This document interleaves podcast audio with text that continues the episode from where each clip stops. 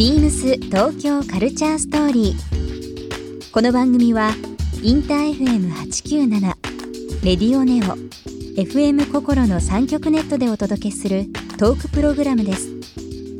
案内役はビームスコミュニケーションディレクターの土井博志。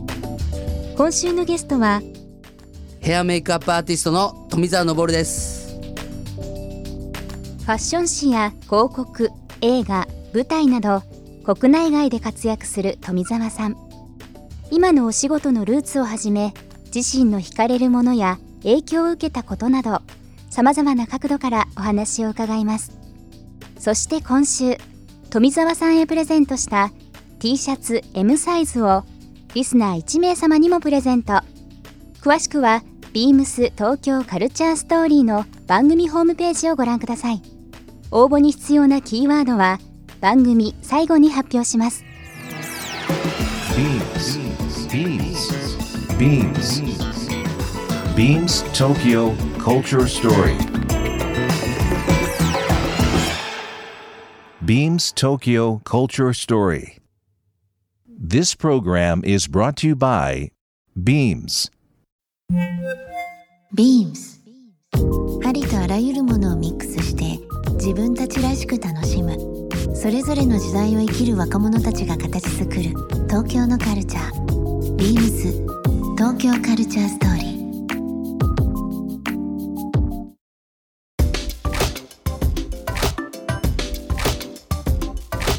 ボボルさんあのー はい。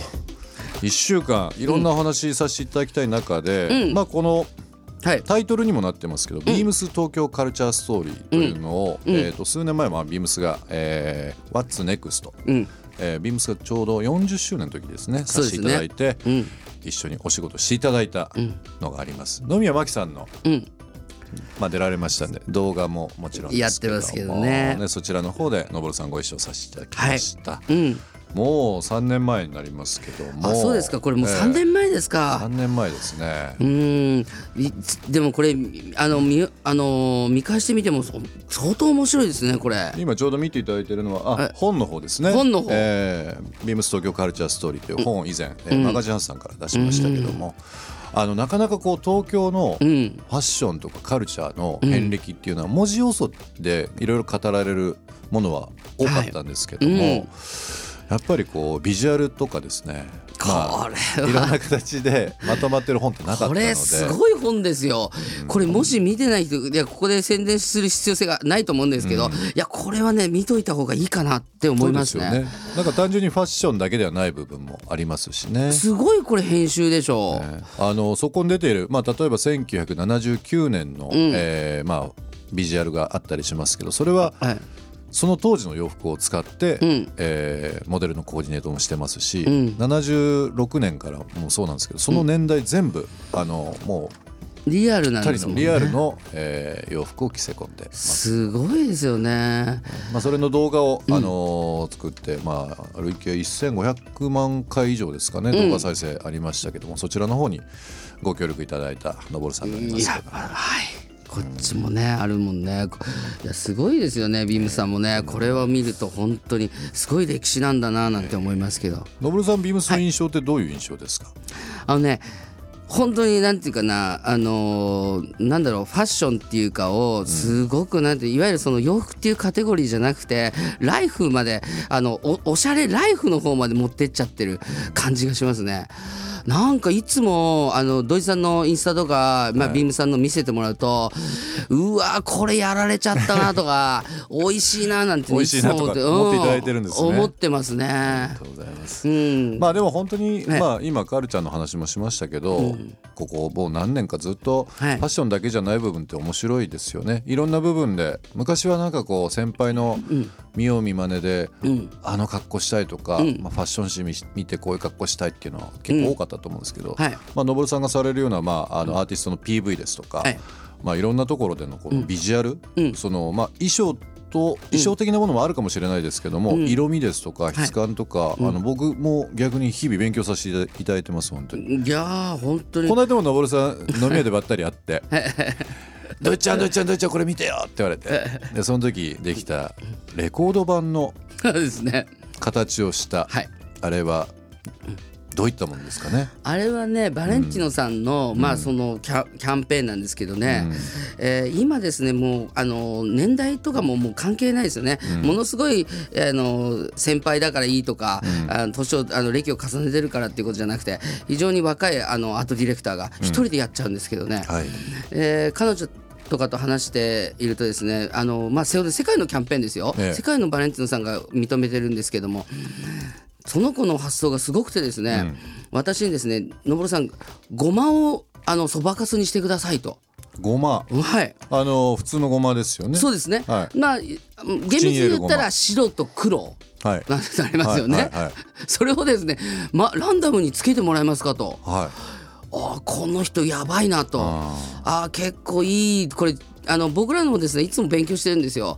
いつも気持ちはですね真っ白にしていたいな、気持ちを柔らかく、ですからですねあのこんなこと言ってたら美容的にもなにもなるんですけども頭を柔らかく、要するに外も中も柔らかくしていたいなっていう気持ちがいつもあります。なるほどね。顔をやらあの頭をですねごめんなさい柔らかくしておくとですねあのーリフトアップにもなりますしね、あの非常にですね美容にですね非常にいいわけですよ、それと血行が良くなってですね自分はですよ。勝手なあのイメージですけど頭がねくるくる回るんじゃないかな。っていうのを思ってます。まあひ全部つながってますもんね。皮膚が。頭を柔らかくすることで はい。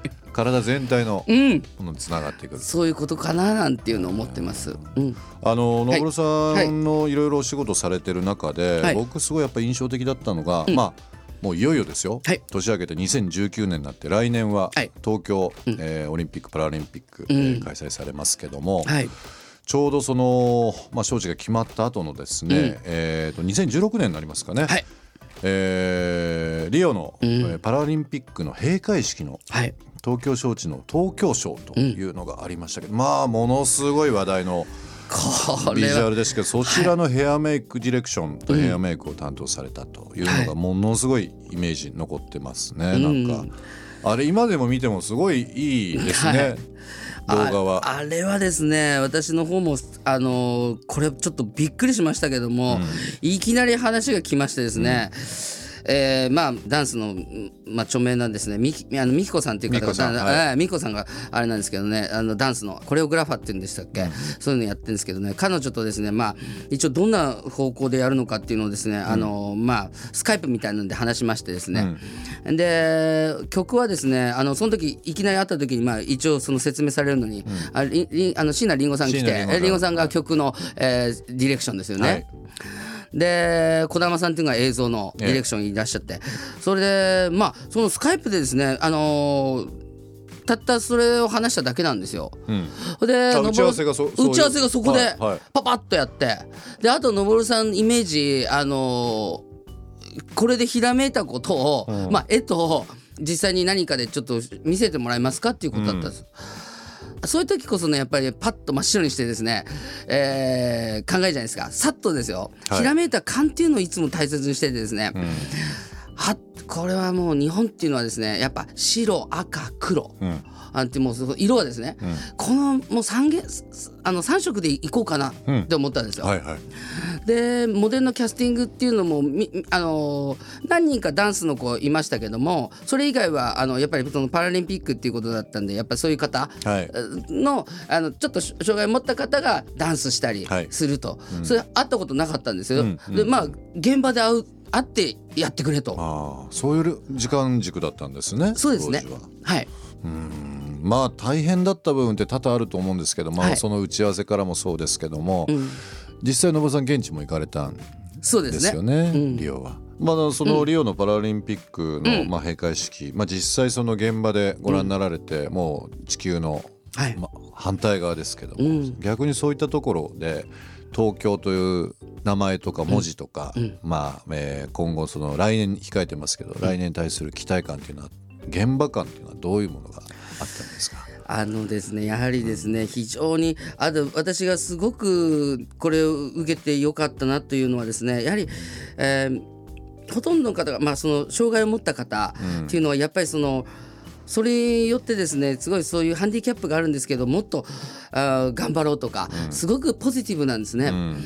そういう方をやるっていうのはですねやっぱりこれは私はあのヘアメイクやってよかったなってそういう方をですね、実際そういう舞台でですね、やれると、それでもあったしものすごくねあの3日間缶詰だったんですけどね、行ってすぐもうあの、まあ、テストメイクしたりとか、そういうやるんですけども非常にですねやっぱその方たちをやるっていうのもすごく楽しかったんですよね。なるほど、うん、それと向こうの現場でもですねやはりあのその閉会式っていうこともあって、各、えーパラリンピックの皆さん、あのアメリカ人たちのアメリカでの人たちもすごく盛り上がってまして、まあ、世界の方がもうすごくみんなポジティブなんですね。